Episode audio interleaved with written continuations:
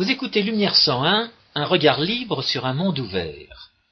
Aujourd'hui, François Guillaume et moi-même, Georges Lannes, vous proposons un entretien avec Georgi Mamoulia, qui est déjà venu sur Lumière 101, et nous allons euh, l'interviewer à propos de la Géorgie et plus généralement euh, de ce qui se passe dans le Caucase. Parce qu'il revient de faire une enquête sur, toute la région, une enquête dont il a rendu compte à ceux qui l'avaient euh, avait commandité.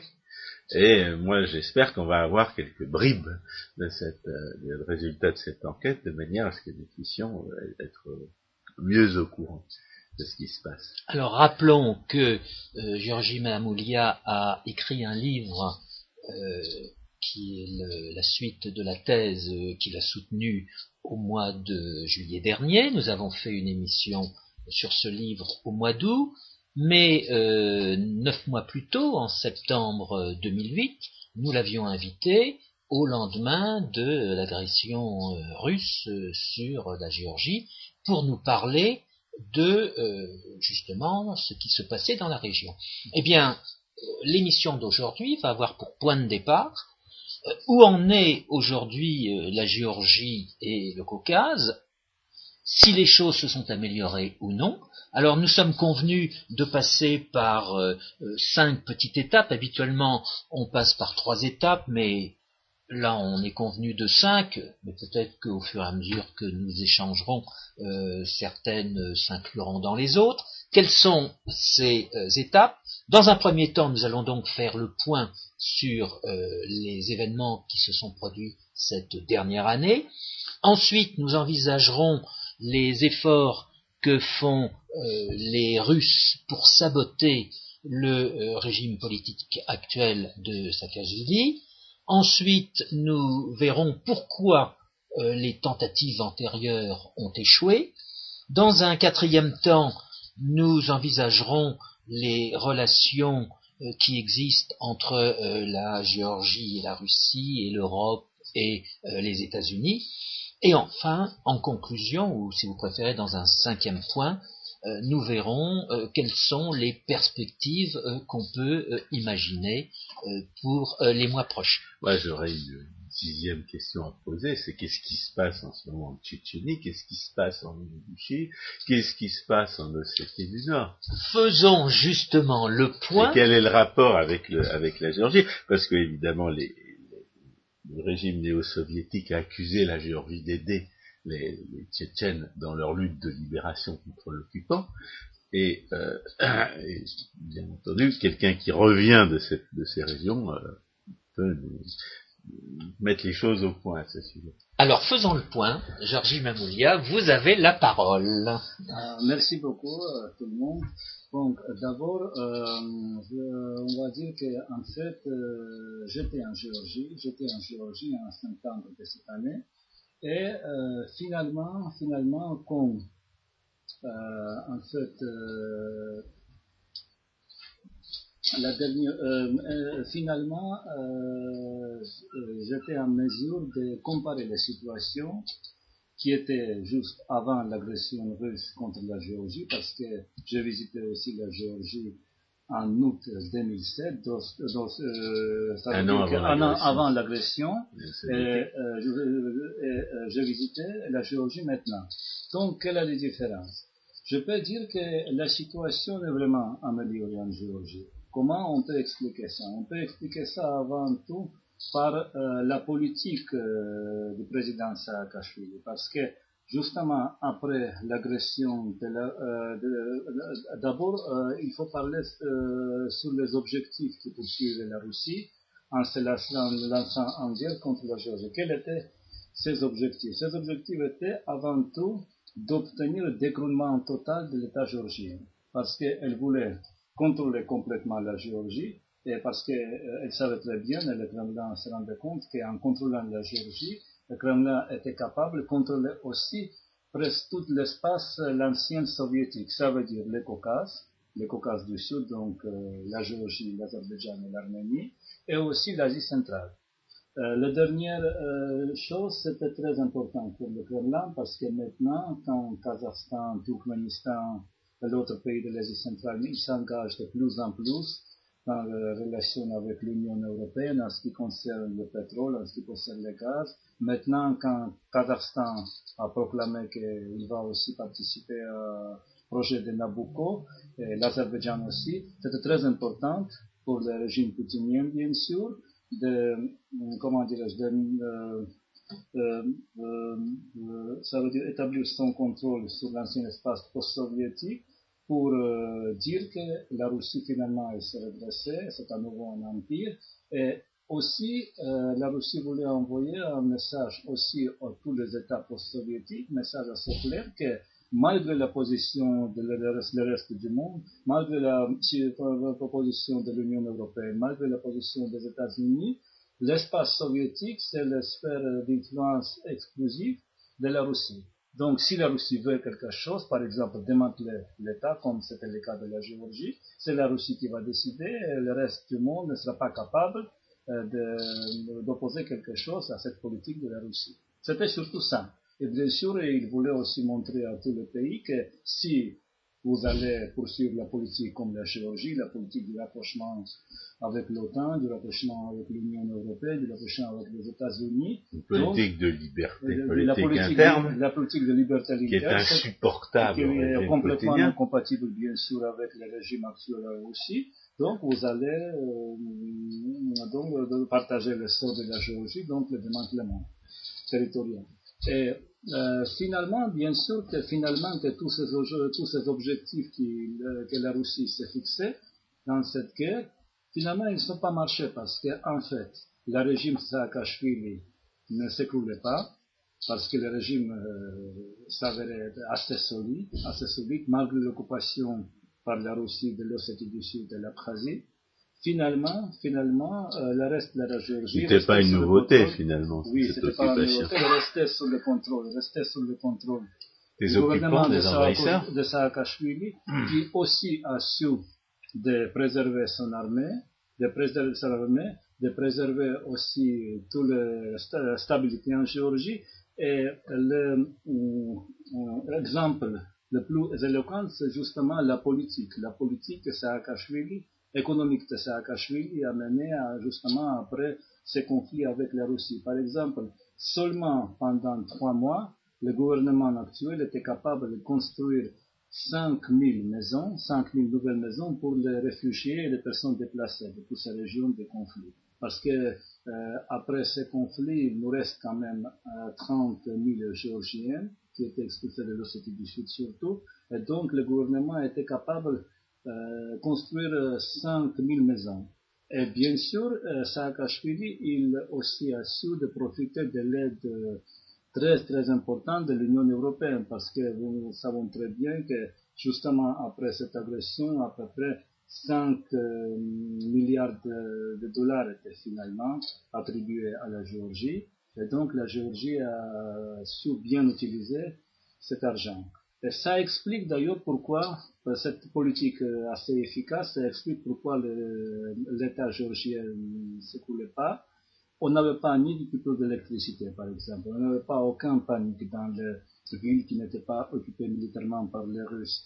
Et toute cette situation se diffère euh, drastiquement de la situation qui était en Géorgie à l'époque de Shevardnadze. Donc maintenant, les gens sont, ils ont plus confiance à l'égard du gouvernement et je pense que c'est ça qui diffère. Parce que Shevardnadze était pourri. Shevardnadze était complètement corrompu. Shevardnadze commençait un apparatchik, bien sûr qu'il n'avait aucun soutien dans la population. Et donc, ça montre justement la différence. Donc, et ça montre aussi pourquoi finalement la Russie a échoué dans ce plan de saboter de l'intérieur de la régime Saakashvili. Pourquoi? Attendez, avant d'arriver à, ce deuxième point, je voudrais que vous insistiez sur euh, une idée que vous m'avez dite avant l'émission concernant la corruption. Ah, concernant la corruption. Vous avez constaté qu'il y avait une modification du paysage très importante. Avant, la corruption était partout, alors qu'aujourd'hui, euh, elle a plus que diminué. Bien sûr, bien sûr, parce que Oui, c'est- c'est constaté Oui, par les organismes oui, oui, oui, internationaux absolument, c'est comme constaté, Transparency c'est International constaté par les et organismes. qui, qui, qui suffit de consulter pour, pour, euh, pour réfuter toute la propagande ignoble des, euh, des néo-soviétiques Euh, contre Saakashvili. Oui, bien sûr, et ça montre d'ailleurs d'où vient justement le soutien de la population du régime de Saakashvili, parce que en fait la Ils population savent soutient- très bien que qu'il n'y a pas mieux. Oui, on Oui, pourrait- oui. on peut pas trouver mieux. Il y a peut-être des défauts, mais, mais toutes les autres solutions sont pires. oui, donc c'est justement, c'est en fait aussi comme la culture aussi politique a se développé dans la société géorgienne, donc les gens ont raison tels que bon, nous savons peut-être que Saakashvili n'était pas quelqu'un euh, d'homme idéal, mais C'est d'un autre côté, il a, euh, mais, mais mais côté, il n'y a pas mieux. C'est ça le problème. Nous avons maintenant Mhm. le choix entre les hommes de gens de Saakashvili qui veulent intégrer la Géorgie à l'Occident, qui sont les gens euh, qui sont des idéalistes qui veulent se rapprocher de plus en plus de l'OTAN, de l'Union européenne, moderniser la Géorgie, westerniser la Géorgie. Et nous avons le choix, par exemple, entre Saakashvili et entre les gens qui nous imposent la, Géorgie, euh, la Russie. C'était surtout les anciens Ouais, mais il y a aussi, il y a aussi les, les, les opposants euh, Oui. excités et irresponsables Oui, oui, qui, ont- bien qui n'ont cessé de manifester en vain en, en cherchant à renverser le régime en façon antidémocratique. Oui, et justement, justement, c'est ça que je voulais maintenant discuter, discuter parce que, en fait, euh, cette démonstration de l'opposition, l'opposition a lancé les démonstrations contre Saakashvili justement en avril, à partir du 9 avril euh, de cette année. Et euh, ça aussi, ça montre aussi pourquoi toutes ces démonstrations et toutes ces comment, manifestations de l'opposition échouaient, et pourquoi échoue aussi la politique de la Russie de subversion de l'intérieur des régime de Saakashvili. Bah, ils ont ils ont multiplié les provocations et ces provocations n'ont pas euh, n'ont n'ont pas été suivies d'effet. Le gouvernement je n'a pas n'a pas répondu à ces Je provocations. voudrais qu'on reste. euh, comment, concrètement, la corruption a- est-elle été réduite? Finalement, la corruption, la corruption, la corruption était réduite d'abord parce qu'on a se débarrassé, on a de se débarrasser d'abord des mafieux géorgiens qui étaient très nombreux à l'époque soviétique et qui étaient très influents à l'époque de, dans le l'État, président, de le président Shevardnadze.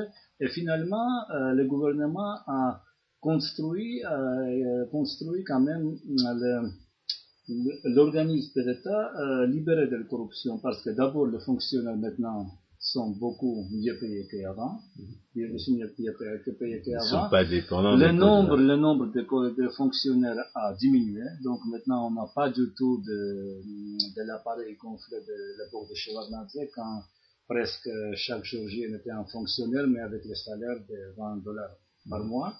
Et aussi bien sûr parce que bien sûr parce que la législation maintenant est très sévère à l'égard des gens euh, qui s'engagent dans la corruption. Par exemple, mais bien sûr euh, aussi on avait de, de- les cas par on exemple pourrait ne pas l'appliquer. comme, comme par exemple à l'époque soviétique. Vous savez, comme à l'époque soviétique, euh, presque tous les gens étaient euh, s'engageaient dans la corruption. Et dans l'époque Shevardnadze, c'était aussi beaucoup plus que même à l'époque soviétique. Donc, même maintenant, il y a des fonctionnaires, par exemple, qui euh, acceptent euh, le pot de vin. Mais tous ces fonctionnaires étaient punis très sévèrement parce que maintenant, par exemple, si le fonctionnaire qui a, par exemple, je ne sais pas combien, par exemple, à peu près 1500 lari, ça, ça veut dire à peu près 800 dollars ou quelque chose comme ça. En tout cas, c'est la Géorgie, c'est un très bon salaire. S'il accepte le pot de vin, donc d'abord, il perd son euh, emploi, il sera puni parce que pour la corruption, nous avons maintenant le châtiment assez sévère, c'est le 7 de 7 jusqu'à 10 ans de prison.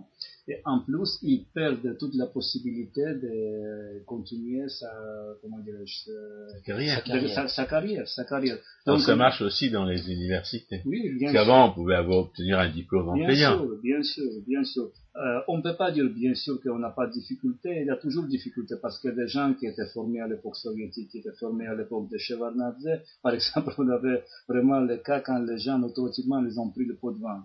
Et c'était vraiment bizarre parce que si tu as vraiment, vraiment un bon salaire, pourquoi, par exemple, c'est comment dirais-je, se, mettre en danger pour 200 dollars, par exemple. C'est quand même complètement ridicule. Est-ce que, mais, est-ce que les... mais c'était, mais, c'était bien sûr des anciennes habitudes, des anciennes turpitudes. Est-ce que l'exemple de Singapour a été, a donné des leçons, mais est-ce que je pense c'est uniquement, c'est difficile à dire, mais en tout cas, à mon avis, à mon avis, l'essentiel, l'essentiel c'était que, l'essentiel c'était que maintenant, maintenant, les fonctionnaires, ils ont bon, un salaire assez élevé, et aussi les punitions, les châtiments pour les pots et pour la corruption aussi assez important. Donc comme ça, comme ça, la carotte et le bâton. Oui, les, oui les, carottes et le bâton. Et maintenant les gens, ils préfèrent quand même avoir ces salaires garantis que se mettre en danger pour euh, somme D'accord. pour, une somme pas du tout importante. Alors ça c'est un,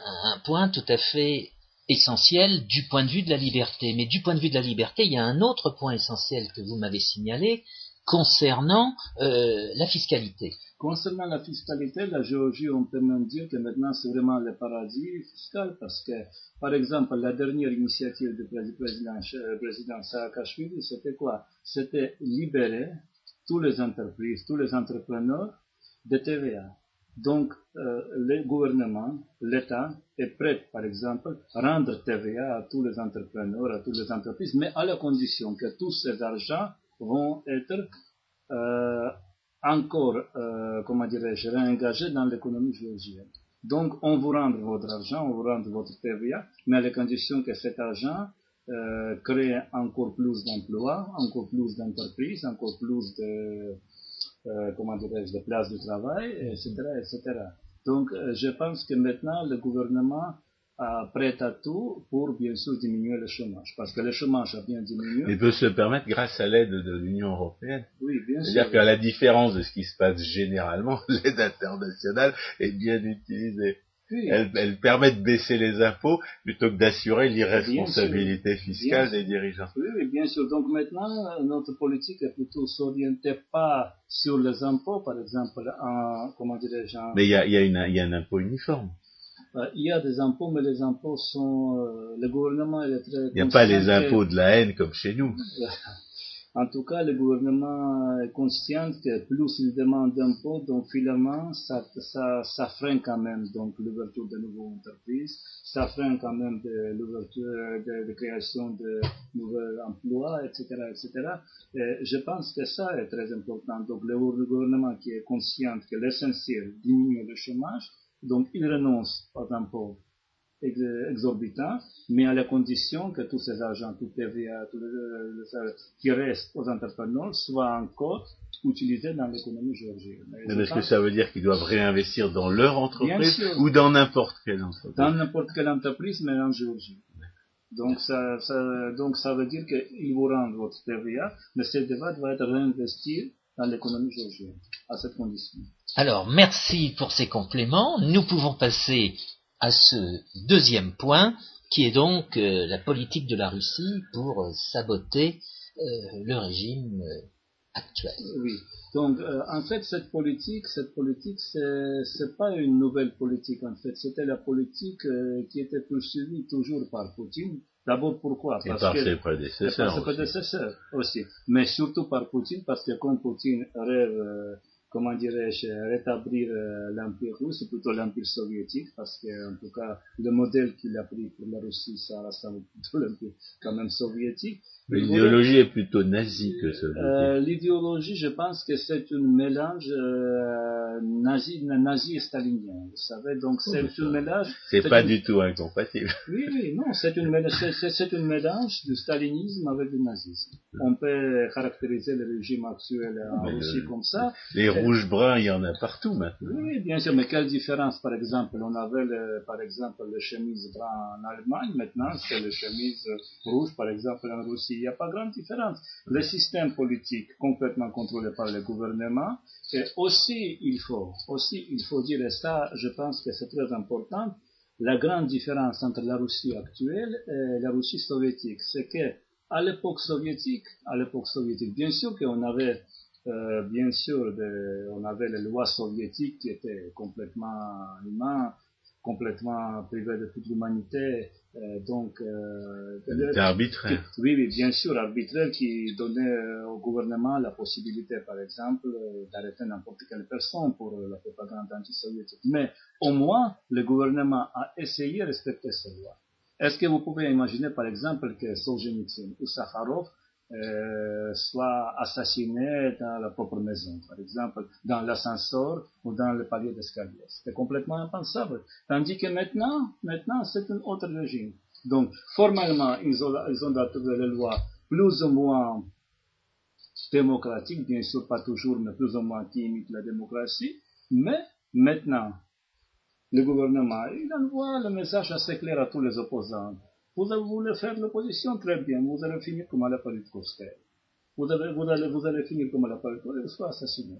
D'ailleurs, il y a un film qui, qui sortira mercredi sur Anna Et c'est ça la différence entre le régime soviétique. À l'époque soviétique, le gouvernement, bon, je, je, ne parle pas bien sûr de l'époque de Staline, mais à l'époque de Brezhnev, par exemple, après la signature, vous savez, le pacte de Helsinki, le gouvernement était bien obligé au moins de respecter ses propres lois. Tandis que maintenant... D'ailleurs, les dissidents s'en sont servis contre, contre la, la légalité, en invoquant ce qui était devenu une partie de la légalité soviétique contre l'arbitraire du régime oui, soviétique. Oui, tout à fait, bien sûr. Par exemple, On la troisième. Finalement, il était expulsé de l'Union soviétique, mais il n'était pas massacré, il n'était pas tué en Russie. Par ah, exemple, maintenant, maintenant Solzhenitsyn aurait été assassiné aux États-Unis. C'est ça, non, non, non, bien sûr, pas, pas aux États-Unis, mais il ne se voit pas tout simplement. Bah, euh, non, non, le, je pense le, que... le Poutine envoie ses tueurs partout dans le monde. Oui, ça aussi, mais je pense que par exemple les gens comme, euh, par exemple les gens comme Solzhenitsyn, c'était bien euh, possible qu'ils soient assassinés dans leur propre maison. Et c'est ça la différence entre la Russie aujourd'hui, c'est l'Union soviétique. Bon, on va maintenant euh, plutôt. Euh, y a le régime des voyous. Oui, des oui, voyous. on va, on va retourner en Géorgie. Bon, donc, en fait, euh, quel était, pourquoi la Russie finalement a échoué de saboter le régime de Saakashvili? D'abord, parce que euh, l'opposition était capable de lancer, euh, lancer toutes ces manifestations, ces démonstrations contre le régime de Saakashvili seulement à partir du 9 avril. Avant, c'était pas possible parce que avant, les Russes occupaient le territoire géorgien même dehors des zones de conflit, par exemple les villes comme Poti, comme Borigori, Senaki, etc., etc. Et donc l'opposition ne pouvait pas faire la démonstration parce que ce sera très visible aux yeux de, aux, yeux de, euh, aux yeux de, aux yeux de tous les Géorgiens que comme ça il est lié à la Russie. Le gouvernement aussi il a bien utilisé, il a bien utilisé sept ans pour construire 5000 maisons pour tous les réfugiés, pour la reconstruction. Donc finalement, pendant trois ou quatre mois, il avait entre la fin de l'agression de la Russie et entre le commencement des manifestations de l'opposition, elle a bien utilisé ces trois ou quatre mois, il a construit 5000 maisons, elle a prouvé encore une fois l'efficacité, sa propre efficacité. Et ça, c'était quelque chose qui vraiment qui plu beaucoup de Géorgiens, parce que comme les Géorgiens n'avaient pas l'habitude avant, n'avaient pas l'habitude avant, comme à l'époque de Shevardnadze ou à l'époque soviétique, ils ont vraiment apprécié ça. Aussi très importante que aussi c'était la politique complètement démodée de la Russie. Pourquoi? Parce que parallèlement avec les démonstrations de l'opposition, les Russes ont commencé à faire la politique très agressive dans toutes ces régions occupées. Donc, ils faisaient chaque jour des provocations contre les Géorgiens.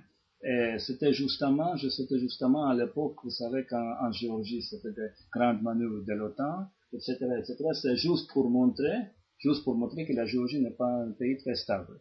Et ça aussi montré, ça aussi a ouvert les yeux de la population que l'opposition a lié finalement en Russie parce que même la chronologie de développement des événements, c'était justement, ça montre que finalement l'opposition, les actions des oppositions étaient euh, orchestrées quand même par la Russie. Et, en euh, dépit des, des propos anti-russes de cette opposition. Oui, bien sûr. Par exemple, les plus grandes manifs de l'opposition, ça coïncidait avec le commencement justement ces manœuvres de l'OTAN en Géorgie.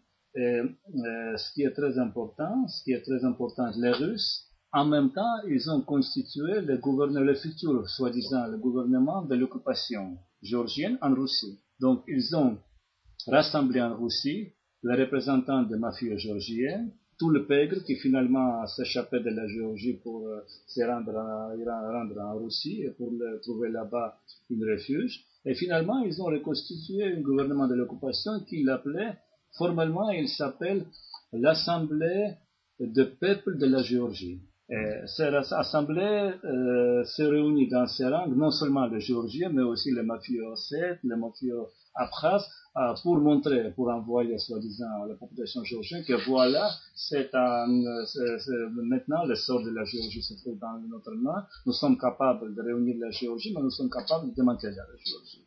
Mais le problème, que comme le gouvernement était complètement composé de tous ces mafieux, et le plus grand mafieux, c'était un certain Alexandre Ebralidze, c'était un mafieux géorgien, c'était un homme de gens de Yanukovych géorgien. Vous savez qui était à l'époque, euh, il était jugé pour une tentative de meurtre, pour la tentative d'attaque à main armée, à main armée, etc., etc. Et donc finalement, les Géorgiens qui ont vraiment beaucoup souffert à l'époque de Shevardnadze, de la corruption et de la criminalité organisée, qui était en Géorgie, bien sûr qu'il préférait avoir le gouvernement de Saakashvili qu'avoir euh, tous ces gens rentrer en Géorgie et euh, transformant la Géorgie à nouveau dans une république bananière. Et ça montre pourquoi, ça montre pourquoi ça n'a pas marché. C'était aussi la politique de la Russie. Et on peut dire aussi, on peut aussi euh, dire que euh, le service de sécurité géorgienne euh, s'avérait aussi assez efficace parce que finalement bah, il a empêché une, tentative de prise de, contrôle d'une caserne. D'abord c'est ça et finalement ils ont arrivé, ils ont arrivé, vous savez, de, même d'enregistrer, d'enregistrer euh, et après c'est-à-dire qu'ils ont fait, en télévision, ils ont fait des, écoutes, des écoutes téléphoniques révélant les, les, conversations des mafieux entre eux, leur mentalité. Ce qui s'est d'ailleurs passé au début de l'agression serbe contre la Bosnie-Herzégovine, on avait tous les enregistrements qui étaient faits par les Croates. La différence, c'est enfin, la différence, c'est que les gouvernements occidentaux n'ont pas bougé. Oui, c'est très intéressant aussi que, par exemple, chez nous, le service secret était capable, par exemple, de vous savez, de tourner par exemple des films sur la rencontre des chefs de l'opposition avec les mafieux géorgiens qui se trouvent maintenant en Russie, même à Berlin, même à Berlin. À fameux hôtel Odlon, l'hôtel très chic, historique, donc euh, c'était une rencontre entre l'ancienne ministre de l'Intérieur de l'époque de Shevardnadze, maintenant c'est un homme très lié au FSB, très lié au service secret russe, et avec le chef de l'opposition, il discutait le problème du financement. Combien financement, combien l'argent soit attribué par, soit par la Russie à l'opposition. Et ça, bien sûr aussi, ça a fait un effet très négatif sur la population. Donc finalement, la population n'a pas soutenu l'opposition. Et ça explique pourquoi. Ça explique pourquoi. Donc je pense que...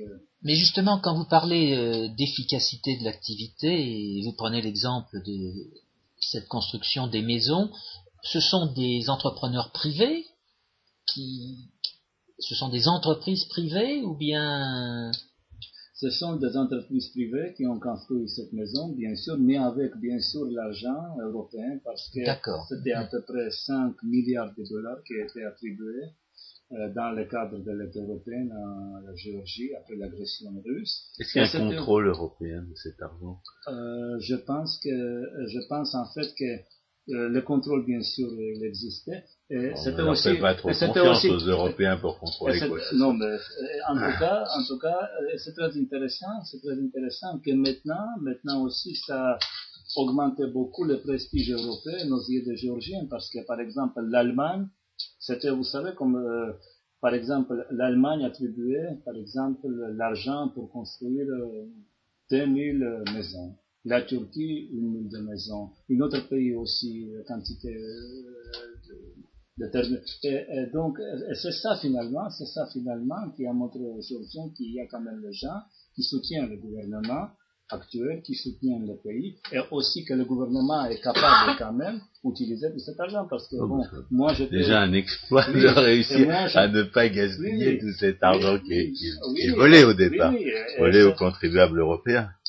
C'est très intéressant aussi, c'est très intéressant que par exemple l'argent n'était pas gaspillé et c'était vraiment la différence euh, complètement, euh, c'était la différence très éloquente en ce qui concerne la période de Shevardnadze parce qu'à la période de Shevardnadze aussi, les Européens et aussi les États-Unis, ils ont attribué pas mal, d'argent, toutes sortes d'aides au gouvernement de Shevardnadze, mais tous ces argents finalement disparaissaient dans les poches des gens des proches de... Comme en Égypte, comme au Pakistan, comme chez les soi-disant Palestiniens. Et ça aussi, ça, ça montrait justement, ça, ça, montre justement pourquoi le, le peuple finalement a préféré ça à Kashmir, à ses opposants. Non mais donc c'est normal, les gens toujours Encore fallait-il qu'on lui, qu lui les, laisse s'exprimer. Les gens toujours préfèrent les gens qui sont plus optimales dans la situation Mais on peut dire aussi que ce sont des entreprises étrangères euh, qui mènent des activités ou seulement des, euh, des non, entreprises je géorgiennes? pense, Je pense que c'était quand même l'entreprise géorgienne et ça a été aussi très important en fait. Vous savez, parce que euh, c'est maintenant le gouvernement géorgien il est intéressé surtout pour donner un peu la place de travail aux Géorgiens, que ce soit les Géorgiens qui construisent toutes ces maisons, que ce soit les Géorgiens qui construisent toutes ces, comment dire, toutes ces maisons, et comme ça, euh, comme ça, ça diminue aussi le chômage.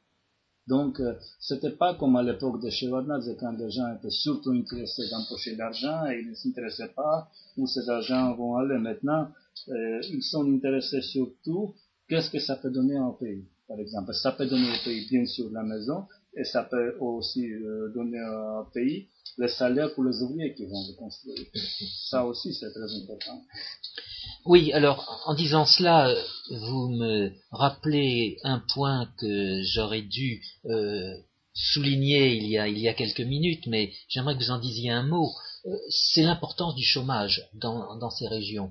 Euh, vous me disiez qu'il y a des taux de chômage euh, qui parfois euh, approchent 50% pour autant qu'on donne une valeur aux chiffres. C'est surtout, vous savez maintenant, le chômage de sur 50%, c'est surtout dans les républiques du Caucase du Nord, donc c'est dans la Russie.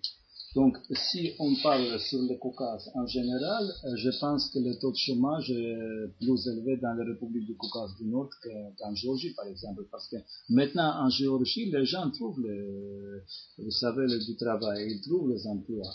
Par exemple, les plus grandes difficultés pour les Géorgiens, c'était que comme c'était des gens qui étaient beaucoup étaient formés à l'époque de l'Union soviétique, l'emploi c'était aussi quelque chose de standing, qui montrait aussi le statut social, etc., etc.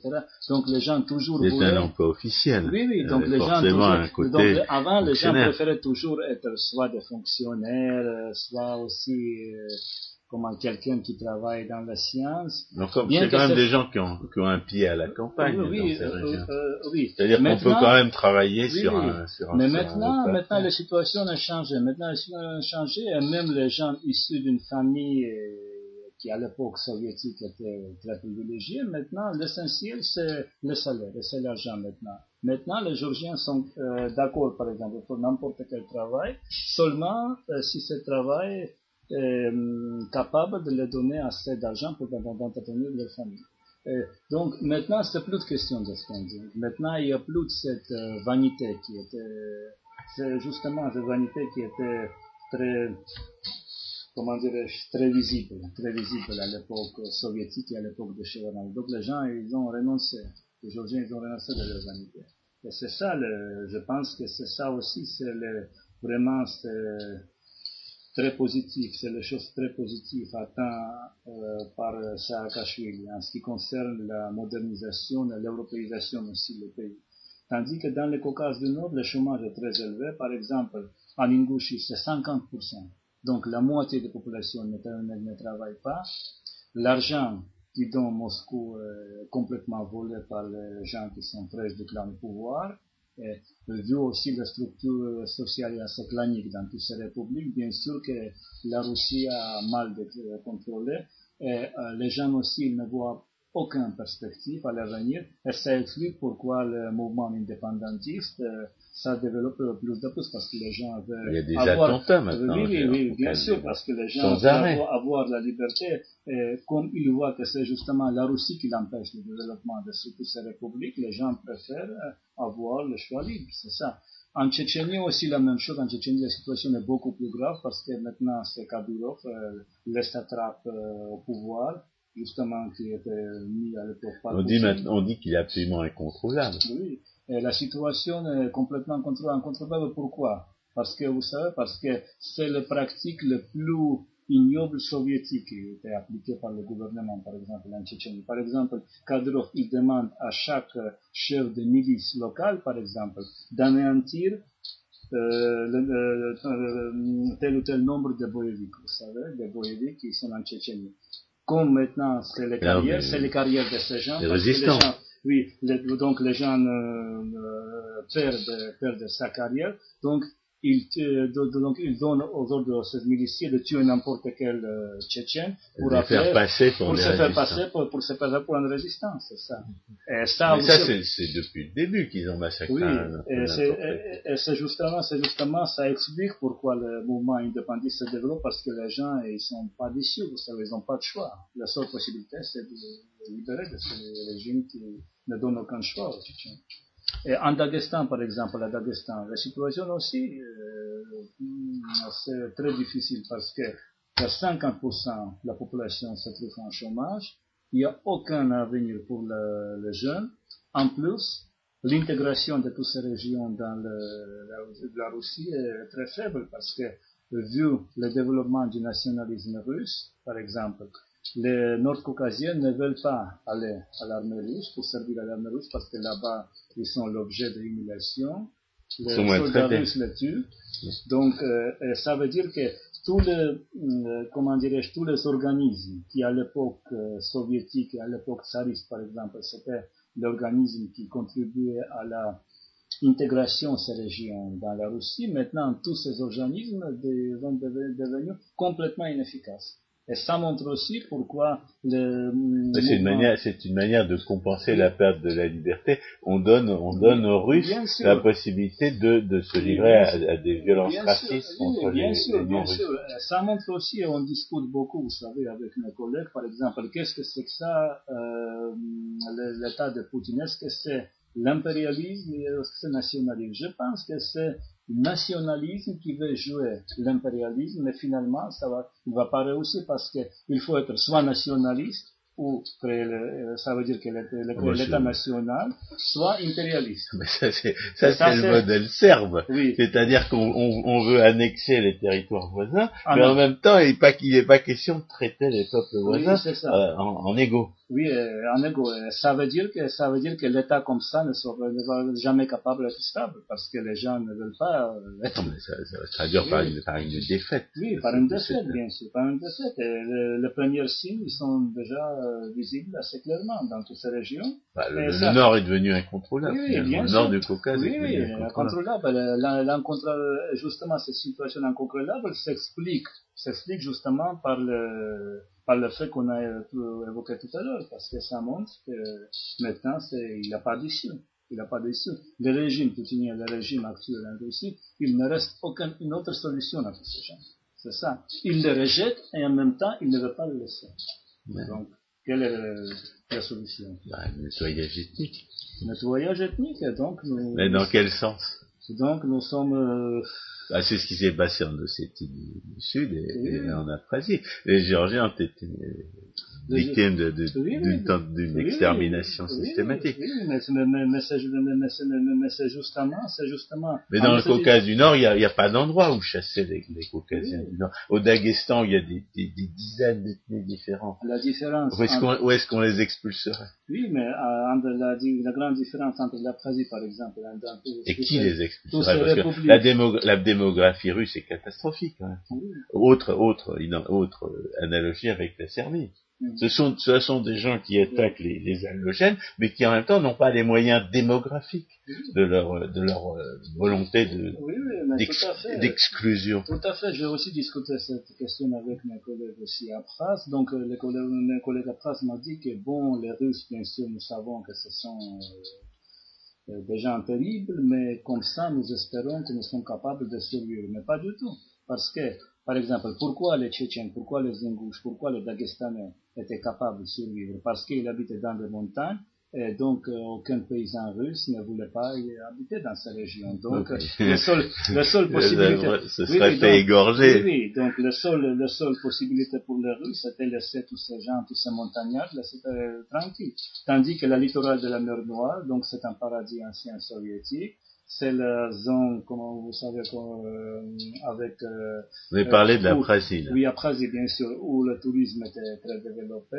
C'est la zone aussi bah, climatique. Ils veulent faire les Jeux olympiques pas loin, à Sochi. Oui, oui, Et ça montre que maintenant, qui concerne la Prasie, les Russes veulent euh, tout simplement assimiler, euh, comment, comment dire, anéantir les Abkhazes pour avoir la possibilité de coloniser tout ce territoire. C'est ça. Et c'est ça la différence entre la Tchétchénie et entre la, la Euh, euh, les Apras ne peuvent pas résister à une, à une éventuelle extermination russe. Et où est-ce qu'ils iraient En Turquie. C'est ça. C'est ce qui s'est d'ailleurs passé au 19e siècle. Je pense qu'ils soit assimilés parce que, par exemple, maintenant en Abkhazie, il y a des tas de mafieux, par exemple, proches de Louchkov, qui sont en train d'acheter pour euh, c'est le maire de bon marché, pour le prix de bon marché, la terre Apras. Donc finalement, les Apras euh, vont rester la minorité nationale et ils vont finir. Mais ils étaient déjà une minorité. Ils, étaient déjà une minorité, bien sûr. Mais même maintenant, même maintenant. C'est-à-dire que leur prétendue indépendance n'a jamais été qu'un fondé de l'invasion. C'est ça la différence entre la... situation en Abkhazie et en euh, Tchétchénie, en Daghestan.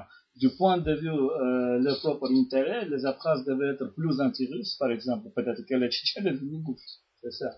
Mais vous savez, comme la Russie a bien euh, orchestré, là, que, donc il utilisait bien sûr la volonté des mafieux Abkhazes à voir dans le propre même tous les sanatoriums, tous les biens qui est resté en Abkhazie après la chute de l'Union soviétique, ils ont utilisé bien cette situation pour euh, manipuler. Donc évidemment, la, la, le gouvernement Abkhaz est un, un, ramassis de mafieux. Oui, bien sûr, c'est un ramassis de mafieux. Maintenant, ils sont conscients, maintenant, ils essaient bien sûr en paix faire la distance de la Russie, mais ça n'est pas très facile, vu qu'ils ont conclu des accords complètement complètement euh, inégaux, par, par exemple, parce que, par exemple, selon le traité militaire qu'ils ont conclu avec la Russie, les Ratras ne sont pas même, euh, ils n'ont pas les mêmes droits, par exemple, visiter et, euh, euh, visiter et contrôler, par exemple, la garde frontière russe qui sont déployés euh, en frontière de la Prasie avec la Géorgie. Donc, euh, ce sont des traités qui me rappellent, vous savez, le traité de capitulation conclu à l'époque par le gouvernement tsariste avec la Chine, avec la Mandchourie. Donc, euh, c'est la même chose. C'est le traité complètement colonial qui, en fait. Bon. Ouais, le, Alors venons-en. C'est le, montreur qui négocie avec sa marionnette en l'espèce. Oui, bien sûr. Alors venons-en à la politique internationale. On vient d'évoquer la Russie, mais alors qu'en est-il de, l'Europe et, des États-Unis? Bon, en ce qui concerne le développement qui a eu lieu pendant euh, cette année, je pense bien sûr que les Russes, euh, initialement les Russes avaient l'espoir que comme Obama maintenant, comme il parle euh, beaucoup sur la nécessité de euh, comment ça en français, rechargement ou euh, remettre les compteurs à zéro. Oui, oui. C'est-à-dire d'oublier les agressions russes dans le passé. Euh, oui, non, non. En, en, en, tout cas, comme la diplomatie ici en Amérique euh, parle beaucoup sur la nécessité de, sur de recharger à nouveau de la relation avec avec euh, la Russie, les Russes, ils ont interprété cette volonté que, comme, comme les Américains veulent maintenant s'attendre avec la Russie en laissant l'ancienne République soviétique comme leur zone d'influence euh, exclusive. Et c'est ça qui était en fait, euh, et c'est pour ce fait qu'on peut expliquer la politique de la Russie à l'égard de la Géorgie, parce que les Russes voulaient zonder l'attitude et la réaction, réaction des, Américains. Est-ce que les Américains vont vraiment résister à leur tentative de euh, à, leur, tentative de renverser le régime Saakashvili? Est-ce que les Américains sont capables de résister dans le cas d'une nouvelle agression? Jusqu'à là, jusqu'à là, tout le monde maintenant que bien que Obama bien sûr il préférait avoir relativement bonnes relations avec la Russie parce qu'ils ont d'autres problèmes, ils ont le problème d'Afghanistan, ils ont le problème d'Irak, mais en même temps, Iran, pardon, Iran, mais les Américains ne, sont, ne veulent pas en même temps, bien sûr, la restauration de la gouvernement russe sur l'ancien espace post-soviétique. Et bien sûr en Géorgie aussi, en Ukraine, parce que la Géorgie et l'Ukraine, c'est justement le pays le plus important de ce point de vue. C'est pourquoi pendant les rencontres d'Obama avec Medvedev, qui a eu lieu, si je ne me trompe pas, c'était en juin de cette année, Obama a dit que, bon, mais on ne peut pas accepter votre vision de sphère d'influence exclusive de la Russie. Et la même chose été réitérée, bien sûr, par le vice-président Biden, qui dit ça à la manière euh, plus claire, à la manière euh, il a envoyé un message clair à la Russie que pour les États-Unis, pour les États-Unis, c'est complètement inacceptable et que les États-Unis vont jamais accepter l'indépendance de la ou de du Sud, que pour les États-Unis, que d'ailleurs pour tout le reste euh, pays civilisés, euh, l'intégrité territoriale de la Géorgie est hors de la discussion. Et donc, euh, je pense que maintenant, vu l'affaiblissement de la Russie, parce que maintenant la Russie est assez, assez affaiblie par la crise, vu aussi relativement que les États-Unis aussi assez affaiblis, je pense que maintenant, à mon avis, c'est très difficile dire comment les choses vont s'évoluer, mais je suis quand même convaincu que si euh, le gouvernement de Saakashvili sera capable de garder la stabilité, et moi je suis optimiste, je pense qu'ils seront en mesure de garder la stabilité. Est-ce que les Russes n'ont pas déjà trop de travail à faire au Caucase du Nord pour se, mêler d'attaquer aujourd'hui le Caucase du Sud? Bien sûr, ça aussi on va discuter cette question tout à l'heure. Je suis sûr que les Russes ne sont pas capables de renverser le gouvernement parce que, en fait, avec la subversion de l'intérieur, toutes ces tentatives sont échouées et maintenant l'opposition, surtout après ces manifestations assez irresponsables et assez... Mais est-ce qu'ils ont, est qu'ils ont appris quelque chose, ces opposants qui avaient l'air si extraordinairement irresponsables à mon avis, et, et, je dirais même euh, à mon immatures à mon avis, la majorité de l'opposition n'a rien appris parce que justement, je suis tout à fait de votre avis, François, qu'ils sont immatures et irresponsables. Mais en ce qui concerne leur calcul de dire, plus ou moins modéré, je pense qu'ils se rendent compte maintenant qu'on ne peut pas compter sur la subversion, on ne peut pas compter sur le renversement du régime, donc il faut attendre des élections, il faut collaborer avec le gouvernement parce que le gouvernement aussi, finalement, il a décidé de faire quelques concessions à l'égard de l'opposition. Par exemple, il a, Saakashvili dit qu'il il sera d'accord, par exemple, pour, euh, euh, euh, pour, pour, donner la possibilité aux gens de l'opposition d'entrer en Parlement. Et ça aussi, c'est très intéressant, que ça montre à quel point l'opposition à l'époque était irresponsable. Ils ont déchiré, vous savez, leur mandat parlementaire après la dernière élection législative en disant que... Prétendant faussement qu'il y aurait eu tellement de fraudes. Oui, oui, en prétendant qu'il y a tellement de fraudes que c'est pas intéressant pour eux d'entrer en Parlement. Donc finalement, ils se trouvaient dans la rue. Ça aussi a contribué à leur radicalisation. Et maintenant, le gouvernement, justement pour diminuer cette radicalisation, a donné aux opposants la possibilité de, euh, comment dirais-je, d'entrer en Parlement. Ils sont capables de le donner aussi la possibilité d'être réintégré dans le pouvoir, dans le pouvoir législatif, ça va aussi bien sûr euh, diminuer la tension. Je pense que maintenant il n'y a pas beaucoup de tension. Mais ça c'est quelque chose qu'il faut faire une fois que l'échec de l'opposition est devenu patent, parce que autrement ça donne une impression de faiblesse. Non, bien sûr que non, ça donne pas l'impression de faiblesse, ça donne l'impression que le gouvernement il compte intégrer la partie intégrale de l'opposition mmh. dans la structure et je pense que c'est complètement justifié. Oui, en ce qui concerne par exemple, en ce qui concerne euh, en ce qui concerne euh, la politique russe, donc la politique russe est complètement, complètement bien sûr compromis, complètement compromis par le lien qu'ils ont soutenu avec les mafieux géorgiens en Russie, avec les gens mêlés euh, beaucoup dans la corruption à l'époque de Shevardnadze. Donc, euh, c'est pourquoi d'ailleurs que je pense que Et aussi, euh, c'est très important, c'est justement ce que François vient évoquer maintenant, la situation dans le Caucase du Nord devient de plus en plus instable. Le gouvernement russe est incapable de changer vraiment la situation là-bas. Donc euh, maintenant, très récemment, Medvedev a dit qu'il va euh, créer une poste euh, de ministre pour le Caucase du Nord. Mais ça, tous les experts disent que c'est quelque chose complètement aberrant parce que tu peux créer plusieurs de postes, mais ça ne va pas changer la situation. Mm. C'est pas le poste qui change la situation, c'est la politique qui change la situation. Et la politique ne change pas. Bah, c'est-à-dire qu'ils ont pensé s'appuyer sur des mafieux locaux et les mafieux locaux rendent la, situation euh, intenable. Oui, bien sûr, les mafieux locaux rendent la situation intenable, mais cette politique de soutenance des mafieux locaux, ça vient aussi de la nature du régime poutinien. il y a les mêmes mafieux.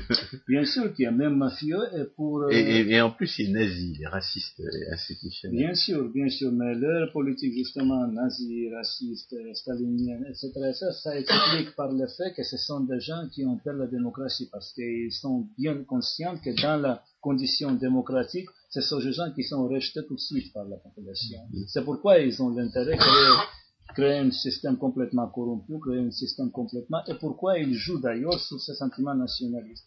Parce que c'est la possibilité, c'est la possibilité de bourrer des crânes aux gens, c'est la possibilité aussi. C'est le dernier refuge de la canaille, le patriotisme. Absolument, absolument. Disait Samuel Johnson. Absolument. Ben, on, on s'en rend compte nous, de façon spectaculaire depuis, depuis Milosevic. Nous voyons ça très clairement en, en Russie. Et ça montre, ça montre d'où vient cette politique. Ça vient de la nature de, parce que qu'est-ce que c'est que ça le régime poutinien? C'est le, régime euh, qui était installé par les gens du KGB, donc l'organisation la plus réactionnaire de l'époque soviétique. Et c'est très criminel surtout. Bien sûr, le plus criminel. Et c'est très intéressant que même à l'époque de Staline, même à l'époque de Staline, bon, moi qui j'ai étudié euh, beaucoup euh, les dernières années de Staline parce que c'était très intéressant, on a des tas de sources. Euh, et je peux vous dire que même Staline avait perdu NKVD à l'époque, il s'appelait NKVD, parce qu'il savait très bien que ces organisations qui un jour fait C'est Beria qui dirigeait. Oui, oui, bien sûr. Non, non, Beria... pas, non, non, pas Beria. Pendant les dernières années de Staline, c'était Abakumov, ah, euh, c'était de. Mais en tout cas, c'est très intéressant qu'il a si peur d'NKVD qu'il disait toujours, dans les années 51, 52, 53, il disait toujours, il faut il faut euh, faire guérir NKVD et il ne faut pas accepter que l'NKVD finalement, que finalement contrôle le gouvernement. Il faut contrôler NKVD. Et ça explique d'ailleurs pourquoi il a limogé plusieurs des ministres de NKVD, pourquoi il a même euh, mis en prison par exemple Bakoumov et des autres, parce qu'il savait très bien que c'est un monstre élevé par le régime soviétique qui un jour va bouffer le régime soviétique lui-même. Et finalement, ce qui se passait après le refondrement de l'Union soviétique le, monstre, le monstre était la seule, la seule chose qui, le monstre qui, subsiste de, le régime monstrueux. Le, monstre était la seule chose qui, euh, qui a survécu, survécu, finalement. Donc le parti n'existe plus, mais le KGB reste. C'est ça le problème. Et alors, qu'en est-il de, de l'Europe? Est-ce que l'Union européenne a quelques relations politiques avec euh, cette région? L'Union européenne, je pense que l'Union européenne, maintenant la politique de l'Union européenne, ça devient de plus en plus actif, surtout si euh, on va Est-ce qu'il y a une politique de l'Union européenne? Il y a quand même une politique de l'Union européenne parce que maintenant, avec la politique de, voisinage de l'Est, maintenant, euh, maintenant cette politique de voisinage de l'Est, maintenant, ça devient de plus en plus active et de plus en plus efficace, vous savez, parce que maintenant, ce voisinage qui couvre euh, presque toutes les républiques de l'ancienne Union soviétique, à l'exception du pays de l'Asie centrale. Donc, c'est Ukraine, Biélorussie, Moldavie, Géorgie, Arménie, Azerbaïdjan. Et c'est très important, d'ailleurs, c'est très important que ça aussi, ça libère un peu la Géorgie de la pression euh, russe. Parce que si avant, comme la Géorgie et l'Ukraine, c'était les pays plutôt avec qui avait des relations euh, très étroit aussi les États-Unis, mais aussi les Unions européennes. Donc, toutes les réactions russes s'est concentrées justement sur ces pays. Maintenant, ils ont plus de, comment dirais-je, euh, les Russes sont de maintenant obligés- oui, oui, mais oui, oui, parce que les Russes maintenant ils sont bien obligés de, savez, de se chamailler avec la Biélorussie, avec euh, Loukachenko qui ne veut pas être euh, le, Oui, le, le. Loukachenko qui fait, Oui, la- oui. qui fait de la résistance. Absolument, avec la Moldavie, avec l'Ukraine, même avec l'Arménie, ça aussi c'est très intéressant parce que maintenant l'Arménie aussi, il essaie quand même de se rapprocher avec la Turquie, mais je ne, sais, je ne suis pas du tout sûr que ça va marcher parce que je suis un peu pessimiste, parce qu'il y a trop de contradictions avec euh, la. Turquie, l'Arménie et l'Azerbaïdjan.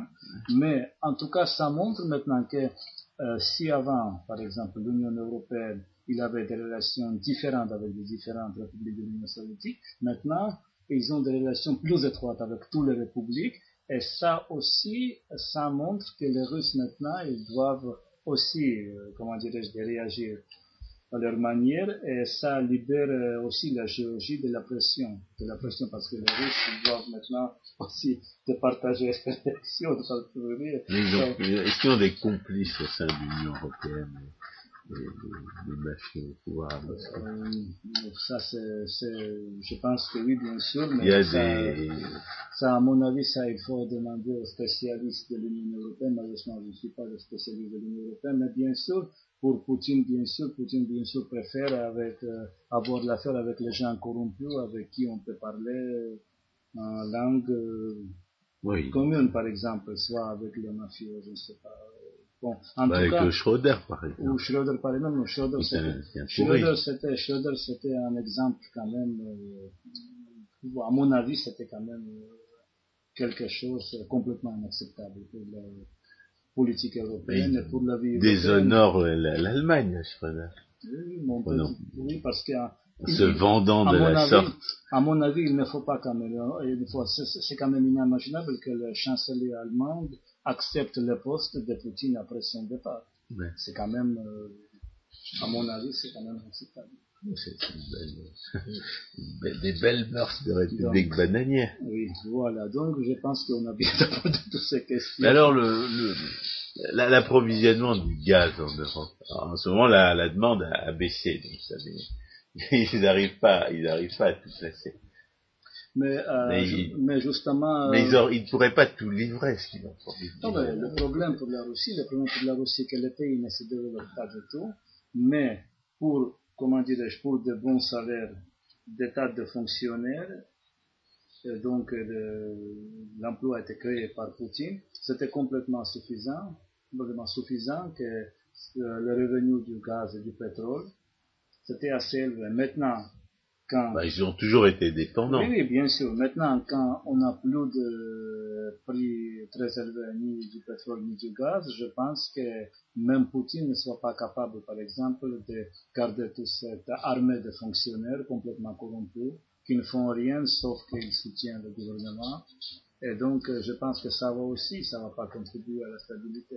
On peut pas même parler de stabilité. Alors comment est-ce qu'ils vont s'en Euh, sortir ils ont, ils ont déjà renié tous leurs engagements. En tout cas, il y a eu des militaires, par exemple. Oui, oui, mais en ce qui concerne les militaires, Les militaires qui, il y en a même qui ont dit on voudrait, on, on voudrait, on voudrait s'engager dans l'armée américaine. Là, au moins, on sera, bien traité. Oui, mais, ça montre à quel point, ça montre à quel point. C'est vraiment dommage parce que donc finalement, ça montre que les Russes finalement, ils vont pas euh, se sortir bien du soviétisme. Vous savez, maintenant, à mon avis, le système que nous avons en Russie maintenant, c'est même pire qu'à l'époque, soviétique. Parce qu'à l'époque soviétique, bon, on a discuté déjà cette question.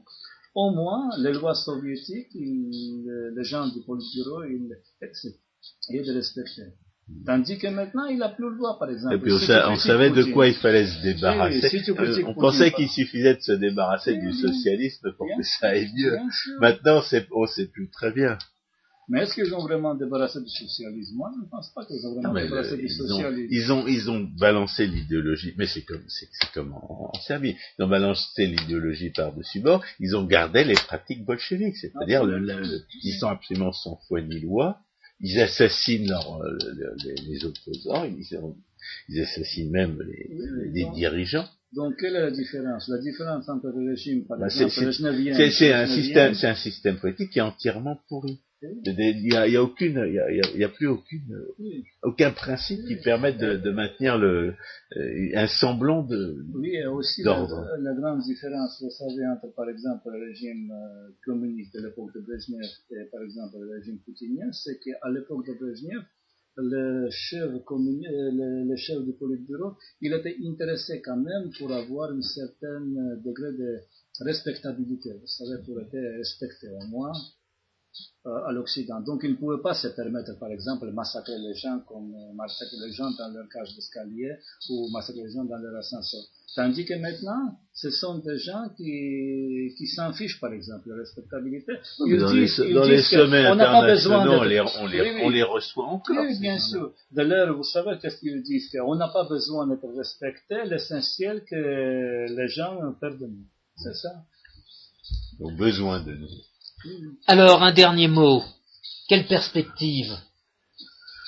Oh, c'est toujours très difficile de parler de perspective, mais je pense qu'en ce qui concerne la Géorgie et le Caucase, je suis plutôt optimiste. Je pense que la situation va s'améliorer, bien que bien sûr il faut être très vigilant parce que les Russes sont tout à fait capables, si par exemple les Occidents sont très affaiblis, les États-Unis sont affaiblis, aussi de euh, répéter leur aventure militaire contre la Géorgie. Mais je pense maintenant que surtout maintenant que donc le, la base, les plus mauvais ils ont passé, mais il faut être quand même très vigilant parce que avec les Russes, euh, on ne sait jamais ce qu'ils vont faire.